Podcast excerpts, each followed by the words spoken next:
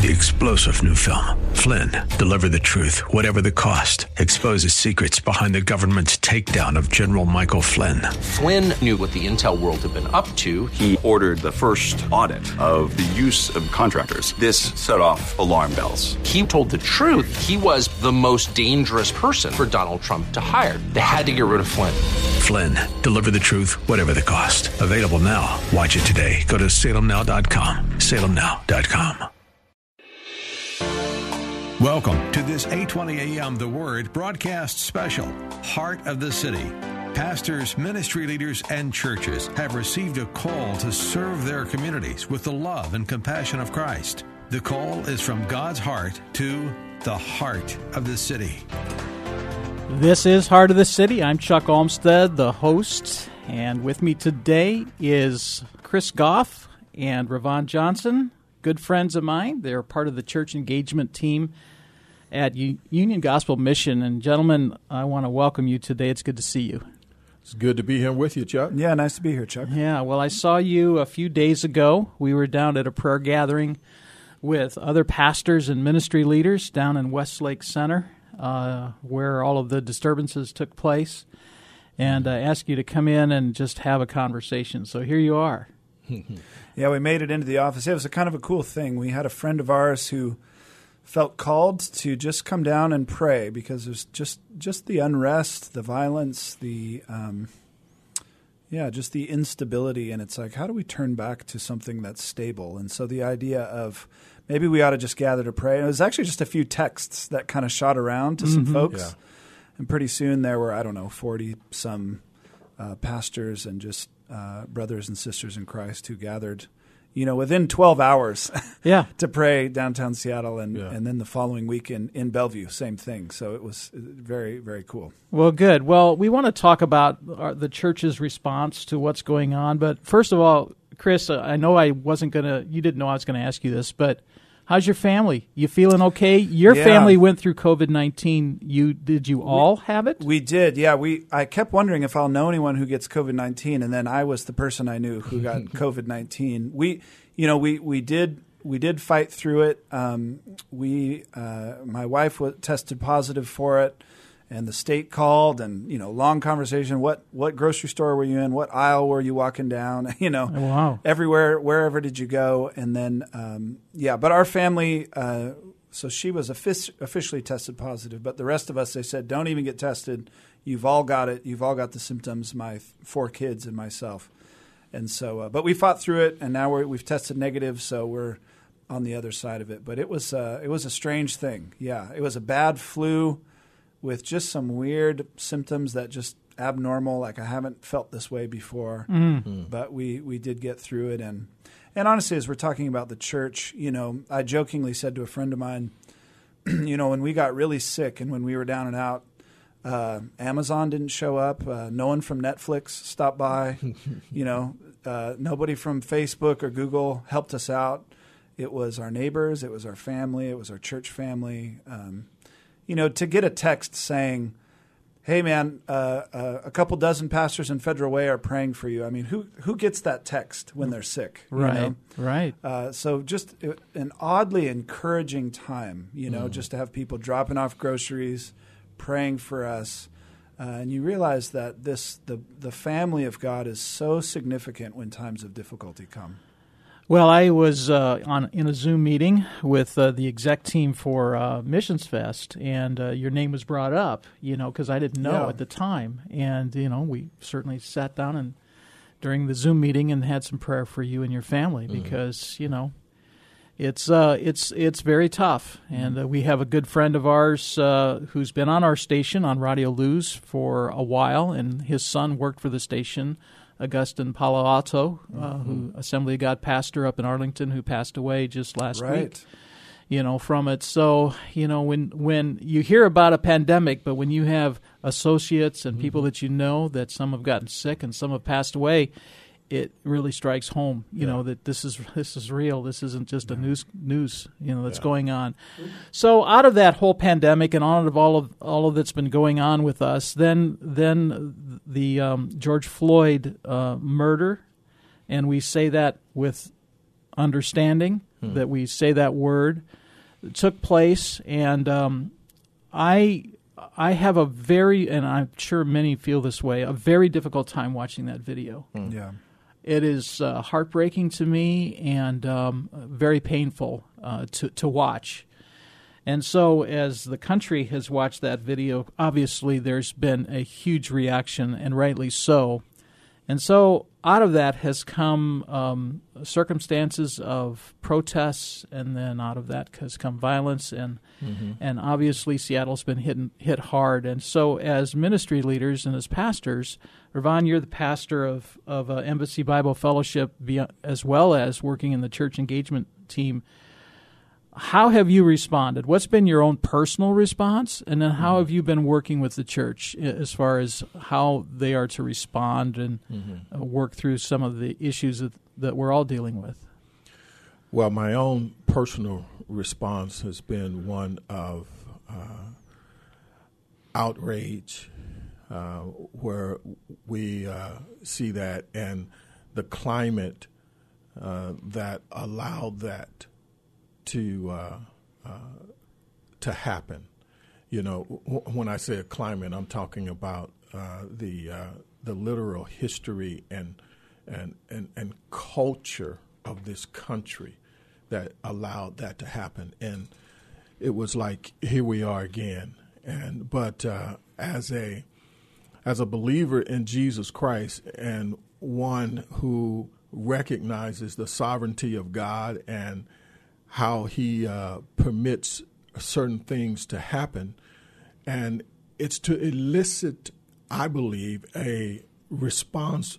excuse me, from the church that uh, would would work to advance the kingdom of God. And so, what I've uh, charged my uh, my people with, as well as myself, first of all, follow my example. Uh, secondly, uh, be angry and don't sin. Uh, You know, uh, scripture's clear on that. There's there's nothing wrong with anger. All feelings, uh, I mean, they're legit, man. And so we have to recognize that. But uh, in light of that, uh, I have to also submit to uh, there's a God in heaven. You know, I, I have to be sold out. I, I think at this at these times, you you get to a point where you you have to say, who is God to me? Not who is he to my pastor, not who is he to my mother, my brother, my sister, not who is he to my friends, but who is God to me? Uh, and we don't want to miss that. I believe a lot of people who call themselves uh, believers who sit in church on Sunday um, have never asked that question and answered it to the point where they've locked the door and threw away the key. And, and they know beyond the shadow of a doubt who God is to them. See, when you get to that point, then you can say, The Lord is my shepherd. I shall not want. And, and, and until we get to that point, then we're going to be tossed by the waves, the storms of life. So we have a storm, and this is, and I'll be, I'll be brief here. We, we have a storm that we're facing, and so I'm, I'm challenging uh, the people that I speak to that uh, uh, the greatest response or the best response we can have is from the church. I uh, I believe with all my heart that uh, uh, the the church has been culpable in allowing the, the the the culture of society to be to the point where uh, the guy what he did it was so nonchalant mm-hmm. you know it, it was as though he does it all the time uh, you know uh, and so I, th- I think the church because we have not lived like we should be living we have not lived the scripture that we've preached about you know we are one in Christ Jesus uh, we've promoted literally segregation. We've promoted, uh, well, I, I, don't get too much into it, but but the question becomes uh, the body of Christ. What are we going to do to uh, exemplify or to demonstrate the love of God to one another and then have it overflow into the rest of society. And so that's that's you know briefly what uh, I've been focused on. Well, uh, Chris, you know, you were mentioning before we started recording, you know, that part of the mission of what's been going on with Union Gospel Mission has been equipping the church to love your neighbor. So, how is that practically happening with what you all are doing in church engagement and with the communities? Yeah, I mean, you know, uh, just just to piggyback on one thing Ravon said, you know, when you look at Ephesians two, and um, Paul is talking to the Ephesians who are predominantly Gentile, you know, and he mm-hmm. says that Christ has actually abolished in his flesh, destroyed the dividing wall of hostility. Mm-hmm. Uh, and in the flesh, some were circumcised, and in the flesh, some were not circumcised. But in the flesh, Jesus destroyed that dividing wall of hostility. I mean, this is a this is a radical position that the church uh, is standing upon the person of Jesus, and so you know goes on to talk about he's building a holy temple with these building blocks. Mm-hmm. Um, and so, yeah, I think Ravon's point, you know, we can we can jump onto another narrative, but the actual radical narrative here is the gospel. Um, that's the challenging narrative for us. Uh, and so for us, um, you know, during this time of quarantine, uh, Union Gospel Mission kind of had a crazy idea. We had a bunch of food in our warehouse. Mm-hmm. And, you know, we could have gone to a parking lot somewhere, put up a big Seattle's Union Gospel Mission sign, maybe got on the news for giving out a bunch of food or something. But we thought, what again is this radical narrative, the story of the gospel, and who's who is you know who is the body of Christ? And it's like, well, it's it's all of these brothers and sisters all over. What if we gave our food out to the local church to then distribute to those neighbors, those families in need in their own congregations, mm-hmm. uh, neighbors of congregants, you know, families that people are aware of in Issaquah, you know, in, in Auburn, in, in Federal Way, wherever. Um, and so we started this idea. We said, let's give our food instead to local churches who could then distribute it to those in need. We called it Project 88 because when Seattle's Union Gospel Mission started 88 years ago, it, w- it was a network of churches just kind of working together mm-hmm. to serve yeah. the homeless. Yeah. So we thought let's let's use that same idea. Since then, um, uh, current numbers I think we've given away is it 150,000 pounds of food such, uh, yeah, it's a lot. To, to about se- uh, 7,500 families. Um, so uh, through through about 100 churches. So so serving 7,500 families, and as we've given food away, we just keep getting more. You know, mm-hmm. and it's this kind of fish and loaves idea. You know, Jesus could have done it all himself, but he decided to give some to the disciples. Yeah you guys go distribute this food. And then they actually saw the miraculous transformational work that happened. So it's kind of a cool deal. We, we were able to give food to local churches who then gave it out to families in need. And all kinds of cool stories are kind of floating out of this. But, but I think that relational, incarnational response of the local church mm-hmm. is not only a solution to the you know the economic difficulties of coronavirus, but it's also the solution to some of the racial divides and difficulties that we're experiencing, I think. Yeah. Well, we, you know, the mission to pray as well. I was on a, a, a, voluntary conference call with all the director of local ministries from around the country uh, that work for Salem uh, Media Group, who's yeah. who's the parent company of this station. And uh, you know we're a publicly held company, so we can't demand that that a staff member you know prays. But this was a voluntary prayer time, and so the gentleman that led it is uh, my counterpart in Minneapolis, mm, and okay. uh, he he orchestrated this call, and the company gave us permission to to ha- be on a call where we could pray and. And he was talking about what was happening in Minneapolis, and said that uh, you know the the there was quite a, a bit of violence going on, and the church started gathering and praying along mm-hmm. with community leaders and some even legislative leaders there in, in, in the area. And he said there was a, a definite shift mm-hmm. in the atmosphere of that of that community to where, you know, there were still protests going on, but the violence ceased. Yeah. and and it was a, a direct result of prayer, you know, that was happening within the church community. And uh, you know, I so appreciated when I got when I saw the your post on Facebook, Chris. You know that that there was going to be a prayer time of pastors, and I know that's happening throughout all the communities. And um, you know, when I left that prayer uh, um, meeting down at Westlake, I was walking back to Light Rail to come back up here to the International District, uh, you know, and hop on the train. And uh, I was walking right next to Nordstrom's, crossing the street. There was a police officer on on uh, three of the corners. Yeah. And I walked across the crosswalk, and I just uh, uh, a police officer there, and I just uh, uh, just slowly walked up to him and I said, "I just came from a pastor's gathering, and we're praying for you." Yeah. Yeah.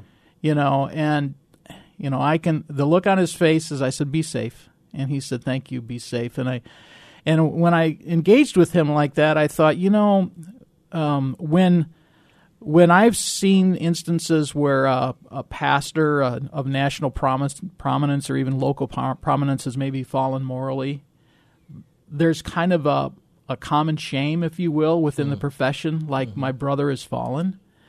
And I, I sense that that's probably the same way that many of these officers feel. Hmm, like, Interesting. Yeah. you know, I'm ashamed, mm-hmm. A- and it's, and it's sad to say I'm ashamed of a profession that is there to protect and to serve, Yeah. and the community is looking down on me, and I'm here to serve them, much like a pastor would do. And, and it's almost like that collective guilt that's felt. And I and my prayer for him and all the officers are that are living righteous and godly lives that are out serving, you know, every day in their community is that the Lord would somehow confirm to them, whether they're a believer or not, that there is a righteousness to what they're doing That's right. if they're walking in integrity and then also for their families who are have to be in incredible fear you know on that uh, f- for these officers who are trying to uphold the law. And then on the other side and uh, uh, Ravon I, I guess I would love to have your thoughts on this and that is I cannot fathom or think through as I've talked to many of my African American friends and pastors who have a legitimate fear for themselves and for their young sons that talk about when they go out on the street of somehow being targeted by authorities. Mm-hmm. I I I can't comprehend that, but when I've talked to my fellow pastors and I see them begin to become very animated in the mm-hmm. discussion mm-hmm. about the fear that they felt as they've been driving down the road or in a neighborhood or have been stopped. I've recognized that there is must be something there to that that it's not their imagination. So address that with me, will you? And, and that that fear as an African American. Uh, it's it's real. you know, as an African American, uh, you know, they, they talk about well, it's, it's it's just a few bad apples, but when someone pulls you over, you don't know if they're a bad apple or not. So there's a fear there, and and there's enough bad apples to the point where uh, we have to uh, tell our sons uh, how to behave, and and and also our our wives and our daughters uh, how to behave when when we are stopped uh, in in these situations. And and when I talk about American culture, uh, this has been going on since America has been in existence. You know, there's a culture here, and and uh, uh, we have been taught number one to be afraid of the black man, uh, number two to subjugate his family, A- and so that control can be kept. And so it's a mindset that is embedded in the culture of America. And so uh, uh, young African American boys, especially, are taught that uh, one of the things that if we want to make it, you know, we we have to uh, make sure that we are toeing the line, so to speak. If you get out of line, you're going to be dealt with uh, in some cases severely, and you're going to be uh, you, you're always suspect whether you're doing anything or not. I, I, I get on an elevator with people and and uh, they they look at me and and they grab their you know purses a little tighter. You know, uh, they uh, I, I, walk down the street and go into a store and I'm watched more than uh, you know my, my, my white counterparts that, that's with me. Uh, you know, and, and, those kinds of things. You you you end up growing up with this um, suspicion from society that you're up to no good, and so it is it is taught in society, and then um, uh, the the only way I believe to get over that is to first of all know who Jesus Christ is. One of the things that we, we we've been teaching that I think is is is so horrendous to uh, the American culture is we've been teaching that the white church is right and that Jesus Christ is white. And and, and so we submit people of color are taught to submit. Yes, you love Jesus, you obey Jesus, but what you're obeying is a white Jesus. What you're loving is a white Jesus. Now, uh, if if if I was not understanding of who Jesus Christ really was, I could fall prey to that. You know, Jesus Christ wasn't white; it, it, he he wasn't black either. But as far as his skin color is concerned, but that doesn't uh, mean anything. If see, when I focus on God being uh, uh, a specific color, what what I am I am doing is I'm uh, getting people to submit to that color as opposed to submit to God, uh, who we cannot see. What, what, what he said, what Jesus told, told the disciples is, I came to show you the Father. Well, what was he saying? Not skin color, behavior and character. Mm-hmm.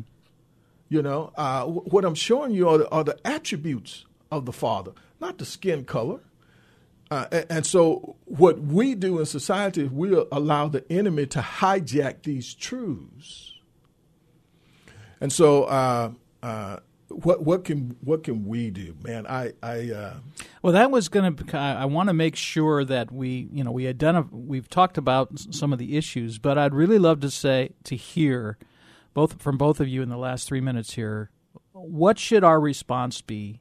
You know, we've talked about some practical things of feeding and, and caring, but uh, someone's listening today and they're thinking, okay, I don't understand the whole issue. Mm-hmm. I just I, I just want to know how I should think about this and how I can respond. I, this, this is almost like a man's response, right? Mm-hmm. What do you want me to do? Tell me what to do and I'll go do it, right? Yeah. So, so Chris, wh- what do you want us to do? well, I mean, we yeah, we could solve this problem in less than three minutes. Yeah. Uh, I think, uh, you know, I, I look at what God did to a hurting world. He showed yeah. up in the flesh. Yeah. He showed up in person it's the Christmas story. You know what I mean? Right. He shows up, and and I think there's really something to that. Um, um, I just a very brief story. My my mom had listened to this uh, this uh, preacher who she really respects, an African American preacher, and he said, "Hey, don't be afraid to just ask people how they're doing." And and he said, um, so she was at the store, uh, hardware store this uh, uh, brother came up to her and she said, Hey, I'm sorry if this is awkward, but how are you doing with all this stuff? And he said, Is it okay? She had the COVID mask on, right? right? He said, Is it okay if I take my mask off and talk to you for a second?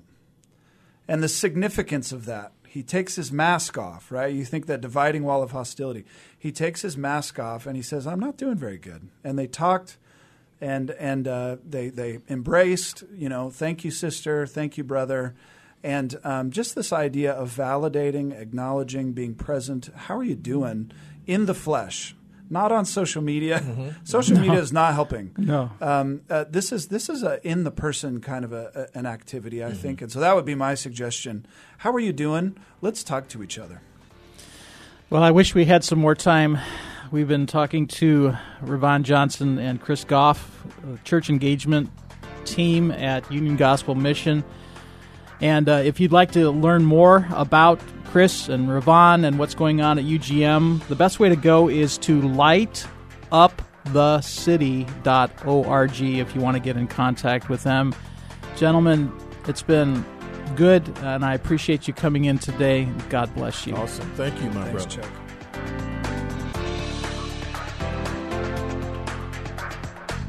You've been listening to this 820 AM The Word special Heart of the City. For more information on how your pastor or your ministry can be featured on 820 AM The Word, call Chuck Olmstead 206 269 6216 or go to thewordseattle.com.